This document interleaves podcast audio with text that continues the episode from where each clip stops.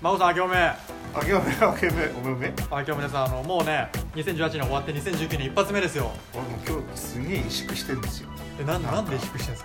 か違うじゃんいつもいつものジメジメといつものジメジメと違いますなんかもうすごいこうオーラっつうか違いうやもいんやありますよね威圧感うんうん2019年ねえここから先どうなっていくんですかね僕たちこのどうなっていくんだかねわかんないねもうね本当に才最能目次第って感じ大目時代 とりあえずじゃあジメジメやりましょうスタートそうです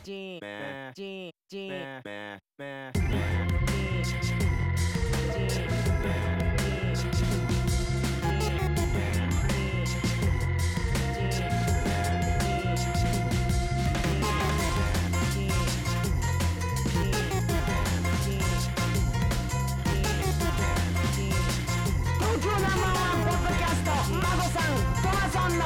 ジメジメワイドショーはいということで今回も始まりましたジメジメワイドショー、えー本日も、えートマソンとレペゼン杉並真子ですということで本日も、えー、孫さんに杉並区からはるばるお越しいただいて、えー、ジメジメワイドショーの方をお送りしていきたいと思いますはい2019年一発目、なんですか一発目はなんか俺こう追い込みかけられてるっていうかなんかそうですねそういう感じがするんですけど今とある会の方々にもう今僕たち囲まれてますからね、うん会員の方たちに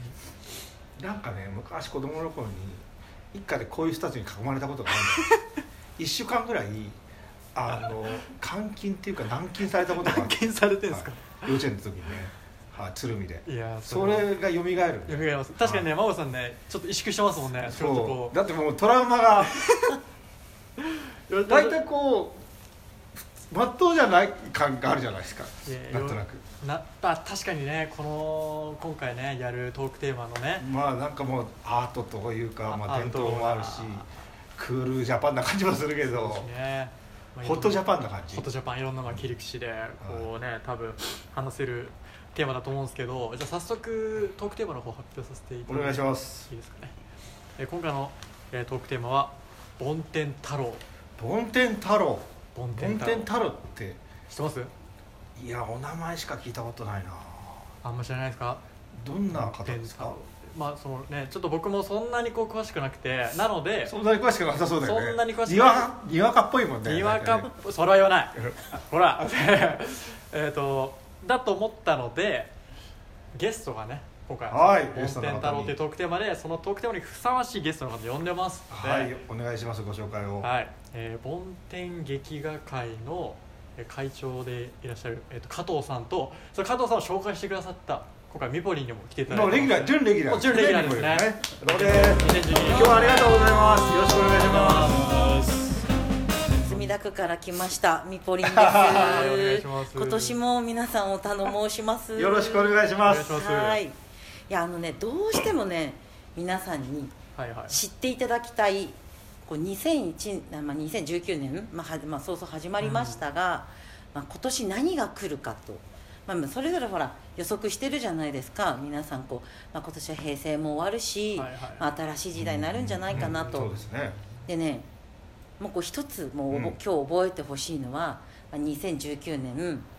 チンピラとズベコが 熱い、マジっすかはい、これ来てんですよ今ベラドスまあミポリンのねあのーあれでおすすめは間違いないですもんねでまあ、ねいやそうですね山口明さんとかそうですね三大ケロッピーさんとかおなじみのあスイさんとかもう超間違いないんでもうトラスト U ですよいやこれはもう絶対注目すべき、はいチンピラとズベコですかチンピラとズベコ、なかなか耳なじみないですけど、あズズベコに会いたいなそうですよねズベコにキュンってくるような会いキたいーワードですよキュねンとくるズベコはいっていうので、まあ、私のまあフィールドワークの一つとしてその梵天太郎劇画会というね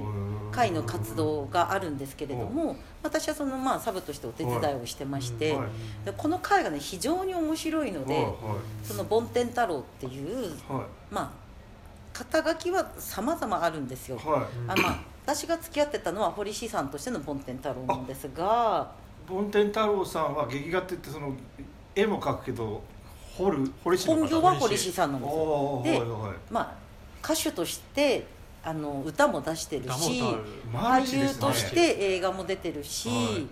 まあ本当にもう多種多様な顔を持っている方なんですが、は今だったらカニエ・ウエストみたいな感じですかなるほどマルチさんがカ違ニエいますウエかストまあ違いますねあのすいません、あもう大金持ちになってたらそうかもしれなかったですけどあまあでもね、まあ、女にモテるって言ったらまあ匹敵するぐらいかもしれないでーすねマジっすかモンテン太郎は女にモテたんですか結婚7回ですねまえぐわうわうわ、はい希望の星ですから多彩俺より5回多いなまだまだ上がいますんまだまでだ上目がい指ますせね7回ですよ愛しいな7回7度目の正直って1いう年おきぐらいでやんなきゃダメだな俺 は7回ですかはいそっちに興味があるんですけど今まあはいまあどこ切ってもちょっと面白いところがあるじゃないですか、はいっていうね「梵天ワールド」っていうものを皆さんにご紹介したくはいはいてはいはい知りたはい、ぜひそれをお伺いしたいです。でその梵天劇画界っていうものを総括してる加藤さんっていうのを今日お呼びいたしました、ボスですねよろしくお願いします。お願いしますもうなんかすごい圧がなんかいやどんなか鈍感が半端ないですよそうねで。すねまあ、そんなこともないんですけどね本当ですちょかっと先ほど紹介を受けたんだけど、はいはい梵天太郎事務所は私がしてますけど梵天劇画界は国沢さんの方で全部仕切ってやってますからかで会長でも何でも住み分けがあるんですねありません、えあの担当分野があるんですよあ担当分ね野があるんですねでまあ総括っていう感じです梵天さんのはいえだからあの梵天太郎事務所の統括っていうことで活動させてもらってますので、え加藤博さんえです加藤博さんはいお願いします、で、まあ、皆さんね加藤さんのことを、まあ、よくご存知かもしれないんですが、知らない方のためにざっそとうですねそんな人がいるんですか。知らないあ俺知らなかったけど。いやいないとは思うんですけどねまあちょっと説明していただいていいですちょか。っと私の方からはいざっとそうですねプロフィールを紹介させていただきますので、はい、えっと1937年九州大分県生まれそうでもうす非常に自由で少年時代は北九州の小倉で育たれましたねおお育ちになそりましたうですねね後半ねなかなはいかハードコアな感じになってまあまあねもうスタートのあたりからエリートでしょこの匂いはなかなか北九州ですもんね。はいなしかかもなねか小倉ですからなはいかなかですね。はい、でまあ1957年に上京されてますで、まあ、1960年に東映に入社映画,、まあ、映画会社東映ですねでそこでまああのまあ大きなターニングポイントを迎えるのが1982年なんですがここであの東映を辞めてるんですようんでここからまたねあの加藤さんの大進撃が始まっていくので1982年っていうのを今ちょっとキーポイントに覚えておいていただいて、でまあ映画のその東映にいた時代に、まあ、映画やっぱり薬剤映画ですか。あもちろんですよああそうですね。を出入りしていたは梵天さんと知り合ってああそういうことか、はい梵天さんは東映の撮影所でああいう映画はにい出てたんですね、はい仁義なき戦いとかああいう感じのシリーズですかまあ、ご自身がね主演とかおもバリバリ俳優なんですやよっててはいなのであのまあまあまあまあ後からちょっとまあまあ光栄で説すね明光栄はですね細かくしていただこうと思うんですがまあそんなつながりであの梵天さんっていうのがまああの新宿でまあスナックとかクラブとかも経営してそうてですねおすごいですねまあ、そこで飲み歩いてた仲間が、まあ、加藤さんだったりもするんですがで、えっと、ボテさん自身は2008年の6月にお亡くなりになられてまして亡くなられてしまってですねはい、でその後おあの奥様がこういうふうに管理をしていた出版物だったりとか、まあ権利のつくものを加藤さんがその代理と代表としてあの、まあ、貸し出しだったり展示だったりとかを、あのまとめてやっていらっしゃるという形で今に至ります。はいというところでまあまあさっきね孫さんの方からもお話ありましたが、まあ、北九州から、ははい、あの東映薬剤映画までいもうすごいすごいですねはい一緒エにリートのエリートの感じ ですねいわゆるもうそういう反射反射のエリートって感じですよねいやまあ あのーまあそはしゃいでのるとそのその頃がねもうずどうだったんですか実際絶対やばいでしょ少年時代っていういのはやあの少年面白かったですよ面白かったあのねやっぱり九州はあの辺は戸端だとかね若松とかあれが多かったんですよあの港町だからうんで沖縄菓子かなんかがいっぱいいましてね、もう毎日喧嘩気性が荒い人が多いんだそれでだから私がまだ行った頃は若いですよ1718ぐらいから行ってまあ自分の実家へ帰ったりなんかしながらしててで俺のおじさんがねあそこで柔道の道場やってました主婦館言っていいのかなおじさんのここらやっちゃったえ小倉で小倉で、はいはいはいでそこで居候したりなんかしながらやってましたんでねある時、まあ、23回あったかなあひろしって言うんでね、うんはいはいはいで私の三つ上のいとこもそこでいいたんですよ、うんうんだからひろしお前これ持ってついてこいと日本刀それをここ所わされてる日本刀を所日本蔵刀本当ほんでラあイのライ時トねな感じですね、あのーなんていうかなスバルじゃないなんていうかバイクのねポンコツラビットラビットっていうのがありましてねスクー昭ター和か昭和のあー鉄あれ鉄でですバねタバタバタバタ行くとねぼっこり出るから遅いんですよあれ早く触って行ったら俺は殺されてたかもしれないけど、え行った頃にはねある程度収まってたからねあ構想がその中に入っていきませんよ怖くて端からこう見てた日本刀を持ちながらいや日本ともう抜けないですよ怖くてええいやえ18バリバリのな武闘派じゃないですかいやいやめっちゃ呼ばれちゃうわけでそうすそんなことをしながねらね俺は何度も殺された人もいましたしねあ目の前で、めうんあそういうことがあってちゃめちゃサバイブしてるで、まあ、東京に来てから東映入ったらね昨日まで俺がやってたことがこっち映画でやってるあフィクションフィクションとしてねねあなんじゃこそうれ映画でやってるわと思ってそれからねその人気映画要するに悪映画です、はいはいはいそれが好きだったんで好きだったっていうかな好きになっちゃったもんね、それでずっとやってましてで二十何年か東映いましてねはいでだんだん映画のあれが変わってきて実力路線の方にずっと行ってしたもんでまあ俺の出る世界じゃないなと思ってやめたんですよ、で赤坂であのタレント事務所やったり企画の事務所やったりなんかしてましたあそうなんですねタレントもやっぱりちょっといやタレントはねモデルが多かったですあよモデルさんですかええ綺麗なおモデ姉ちルゃさんんえおあー意外ですね200300人弱いましたねすごい大型プロダクションですねもう300そうなんいでやすでもね、本当に食えるのはね1割うんあとみんなねあの食えないでね大変あのモデルって名前が欲しいんですよ肩書きが肩書きが、うんでそのお姉ちゃんたちの方がねすげえんだベンツに乗ってくんだから俺は国産のポンコツで赤さ行っととベンツで来んのよ「えはい社長」なんて言われちゃうと「はいはい」だよでそのスポンサーがね不動産屋の社長だったりねどこあどこの社長あーーあそういうスポンサーがいるんですかそういますよそういったいやらだか同らじそのモデルってそう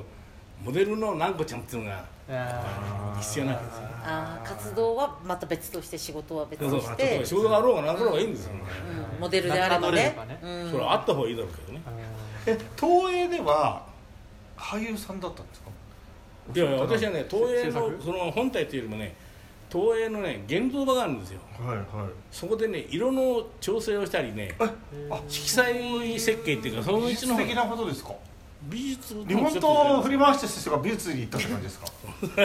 まあ美術は違いますこよの赤は血の色だとかいう感じ ですか本物とは違うやなみばたいいななーもうリアル知ってますからねそれで結局まああのその現像場の方から担当が作品で担当しますからね撮影所に行くことが多かったんですよそれとかあとはあのまあ京都の方も仕事もしてましたからね、京都のあのあれうんの撮影がありますから、あれの仕事もやったし、当時はね1週間に2作あまあ量産上映してましたよねはいはいだからもう忙しかったですよ、はいまあプログラムピクチャー的な感じでん薬剤映画とかあれですよそうなんですよだからあの時第二投影ができたりね何ができたりしてもうバンバン映画作ってましたからね、映画の一番輝かしい頃を見てきてるわけですだよからまあ一番多かったのが健さんの作品が一番多かったかなあそうですか万が一だとかそれから残響伝だとか新しいボタンとかあの辺のところが多くてね、あとは鶴田さんちょっとこい鶴田浩二さん、それからあの人のあんまり多くなかったなあのトラックのあの野郎は菅原文太ですかだから文太さんもトラックがやりましたというのはねトうラッちク野の郎息子が役者やってましたんでねうんうんトラックなんかに使ってもらったんですよへーだからそそうこいうのら辺とそのさっき実力ものがっていう流れっていうのは実力っていうのはああいうあの仁義なき戦いとかああいう感じですかそれからだんだんそうそうそういうふうにねなっていってねじゃあそれ以前のその鶴田浩二さんとか任侠映画ね健さん任侠って感じですか、健さんってもう掛け声映画がかかっちゃうみたいなそうあー実力はやっぱちょっと違うなと思いましたかいや美学が違うとかいや美学が違いますよやっぱりあー何本一番天太郎さんは実力系じゃないって感じですかえあの要するに仁義なき戦い系な感じの雰囲気のテイストじゃないって感じですね誰ですか梵天太郎ボンテ太郎そうそうそうですあね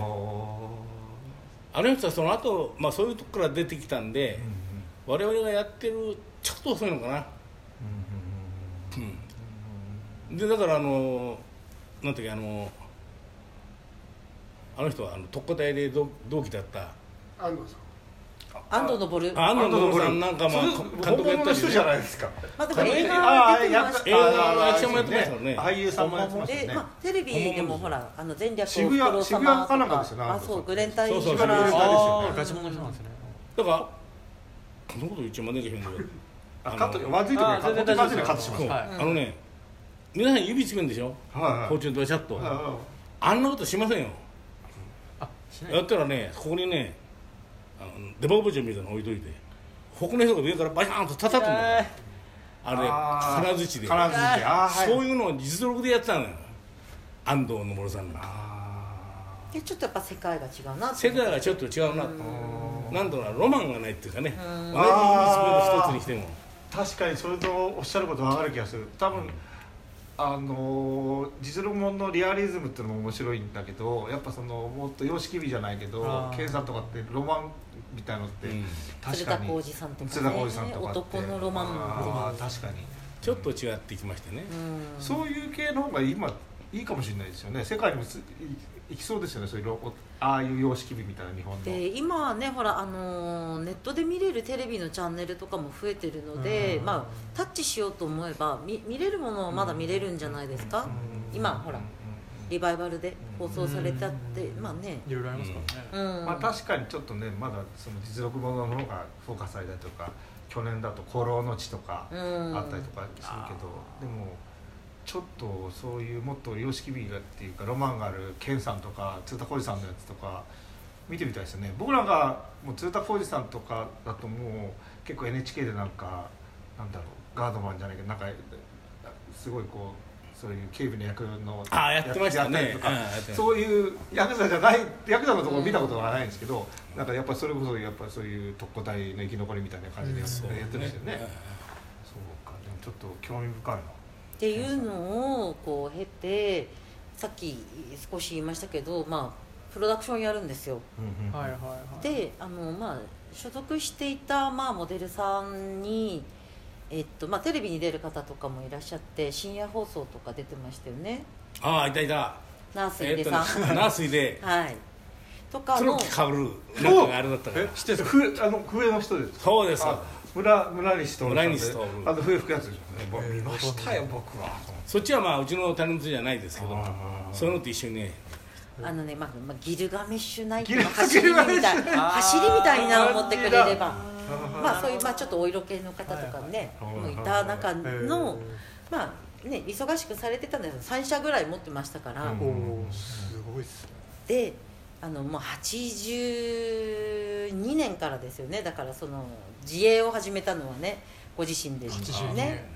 でその頃ちょうどだからあの片岡鶴太郎と出会っておーええその腹原宿の竹下通りにタレントショップっていうも のが流行り始めるわけですよ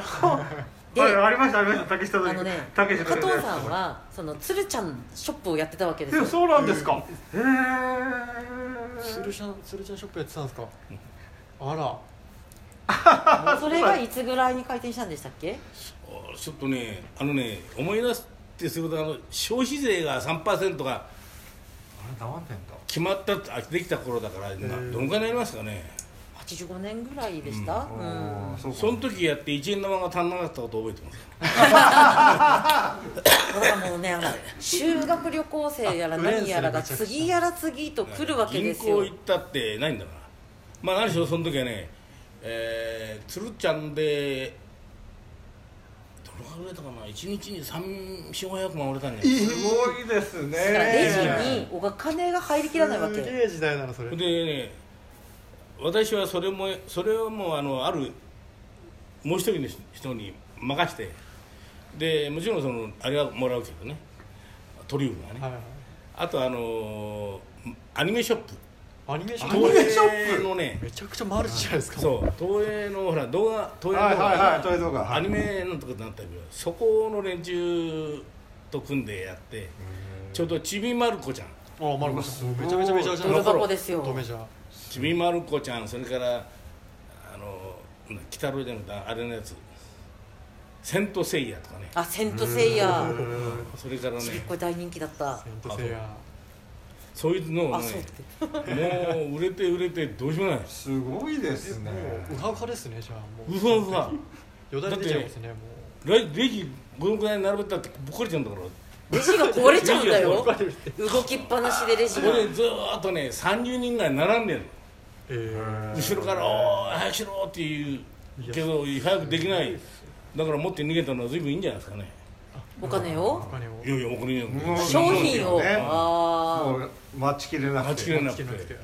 ほいで終わったらそれ掴んでああのねお金をだからレジに入りきらないわけもうレジの方が入らもなうい生で出てるあのね下に段ボールを置いてそこにお札をバンバン詰めてってたの、うんパンパンパンパンすごい光景だなでお店が閉店した後にさ加藤さんはその段ボールからワシャッとお金を取って遊びに行くんですよね、うんまさにどんぶり感情だ な超どんぶり感情だなお父さん「カズさん金が足んねえぞ」なんて言われちゃうえーの一つ前持ってきたんだから足んねえことねえだろとねいやいやいやいや掴んだところがまあ借りてないのはある1000円ねあ当たり前じゃないでしそょの掴んだお金で遊びに行く場所はどこなんですか六本木とかなんでいやいや歌舞伎す町か歌舞伎町ですか歌歌舞伎舞町私新宿に住んでましたからね歌舞伎町まで行ってこれから自転車で来るよっつって言ったんだけどねあの時タクシー乗れないんだもん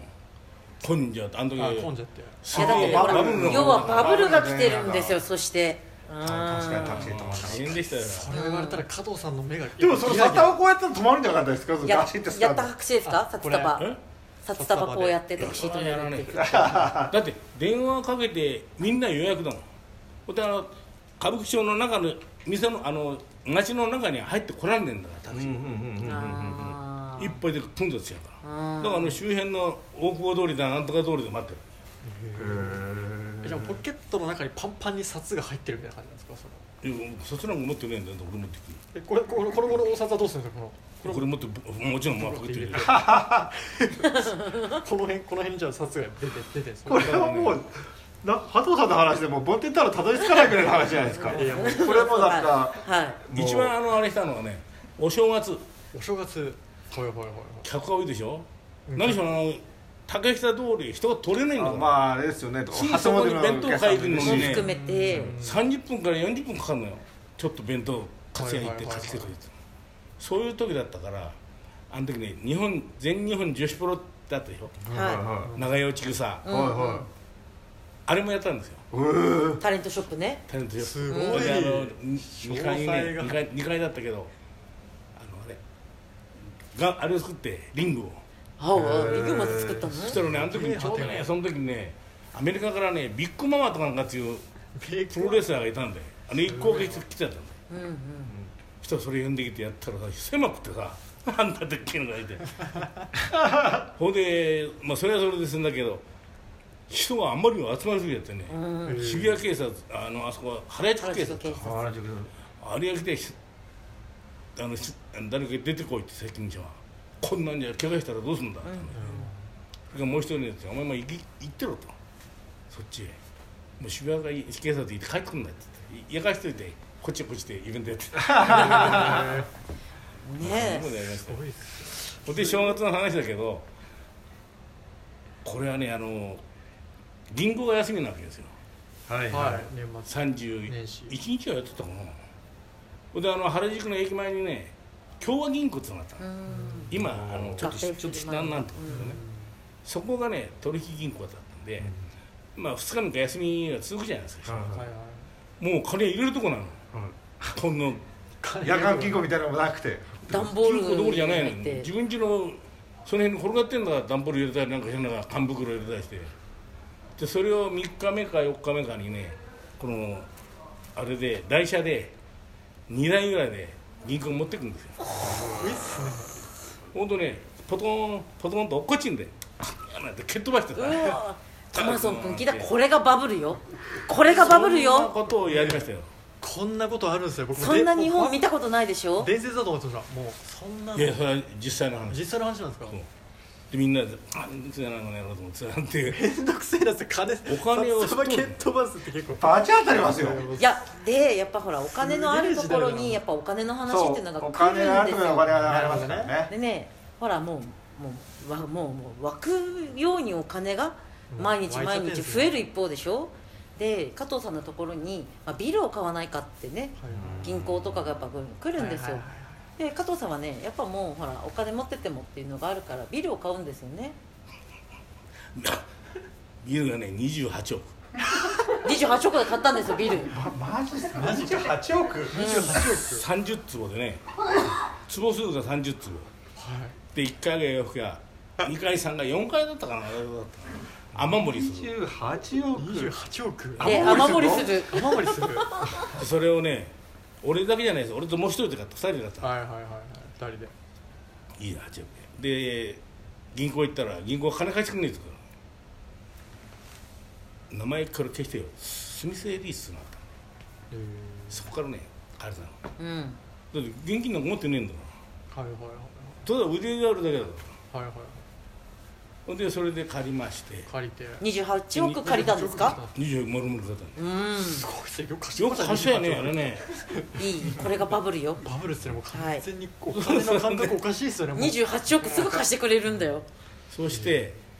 えー、3年ぐらいしたらもう払えなくなっちゃってさ払えなくなった払えなくなっちゃったんですね28億も借り うほらてバブルがこうなってくるああ僕は売れ行きが落ちてくる売れ行きが落ちてタレントショップももう人気がまタレントショップも徐あ々に徐々に下落ちてき火になっててそうそして結局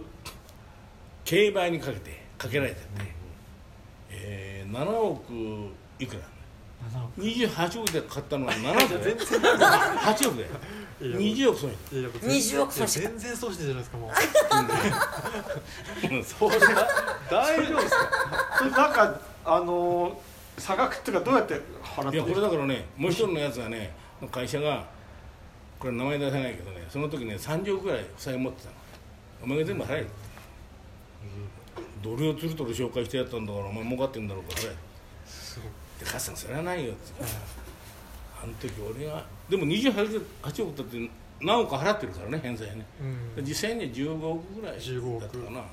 だからその5億ぐらいに俺受けるからと思い払えってまあまあまあまあまあいろんなまあ方法の手がありいまやああれごまあ結局5億ぐらいです5か億ぐらいうん確かそのくらいだったかしんないけどね借金5億が残った残って払っちゃったようんでその5億はどうしたんですか払ったどうやっていや俺もわかんねえんだ今だに5億返返済済ししてて払うの分かんないってどういうことですか奇跡じゃないですかもう金ってのはね今は貧乏してるからね1万円の金だって大変だからとかその時そういうの時はねこれ10億あろうが20億あろうが動くもんなんですよ分かんないいやその価格全然わかんないですよでこれがバブルよねいややこばいれっすねがバブルなのよ5億とかやってもう死を覚悟してますよねもう本 当にいやそんなもんだってそんなもんなんですかそんなもんだったんだろうもうね本当になんかなや俺るとおか金は動かせる人についてくるんだよねほほどんねでなんでかってね俺はタイプをしてね入院してあその後ねあそう、し心臓悪くされるんですそうよ俺ペースメーカー入ってるからね今も今身体改造してるんで、ね、身体改造してるうんでした時にね、えーし会社を3つある会社を全部整理したのうんはいはあこれ借金だらけになってもうどうしようかなと思ってねもう悩みに悩んで、ほんでその俺は入院してるしいはいはいもう潰そうと思ってそしたら経理士が「母さんいくらか残ってよ」ってうん「うんよかったな」と思っていくら残ったんだったかちょっと今記憶ないけどそれでだからね入院退院できたよああれ結は構あ結構長く残ってたんですか結構残ってないよねそれが治療費に回ったってこと治療費までそまあの治療費回っても残ってた、うん、あ残ってたでその夢のようなバブルが通り過ぎていくんです通より過ぎていきましたね通り過ぎいた、やいやいやもう額がでかすぎてまずそこもうまでだと90何年とかの世界ですよね、ん今のそのタイガードラマの中の 92年ぐらいの話ですかいやらだからねねうんアニメショップなんかは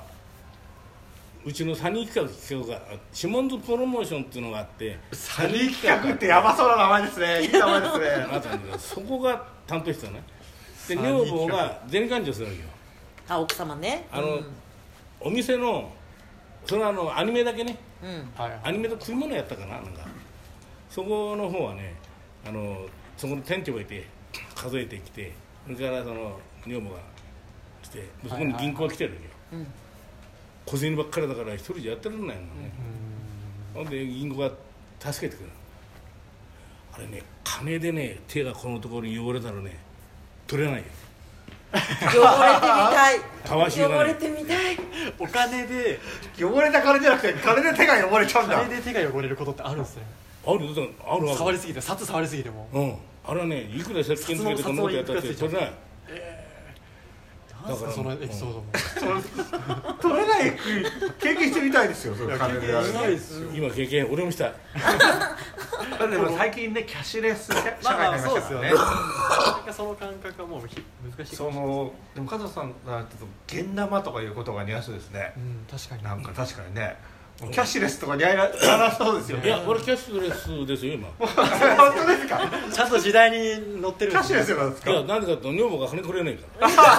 お金がないってことでキャッシュレスってことですだからこれだったら記録が残るじゃないですかクレジットカードクレジットカードねねスイカだでからね今年はこれやってチェックされるんだはいはいはいはいだから女と飲み行けないはいいけないもうあ28億バーンって借りた男が今はもうすごいっす奥様の尻光尻るに光るコントロールガンダコントロールでコントロールされていやいやいやいやいやまあでもそんなね借金背負ってなんだかんだしても全奥さん別れずにすごいですよねずっとねはい今でもまあ梵天さんは7回ってさっき言いましたけどは加藤かもう加藤さんはねほらい一回ですかい一血一血主義なんで一血主義ですかはい一筋うん男の中の男素だ晴らしいですねもちろんもちろん、ういや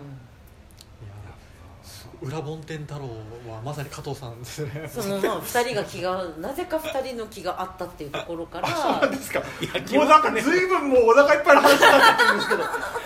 まだこれもう本当に序章ですよねこれねはいはいわかりましたはい次進めてくださいまあまそあういうふうなこねうんとでこれ一回切った方がいいんじゃないのこれそんなまあ加藤さん二部構成なんですねそうそんな加藤さんもう一部は加藤さんで二部はボンテそンうさんって話そうでですすねが、まあ、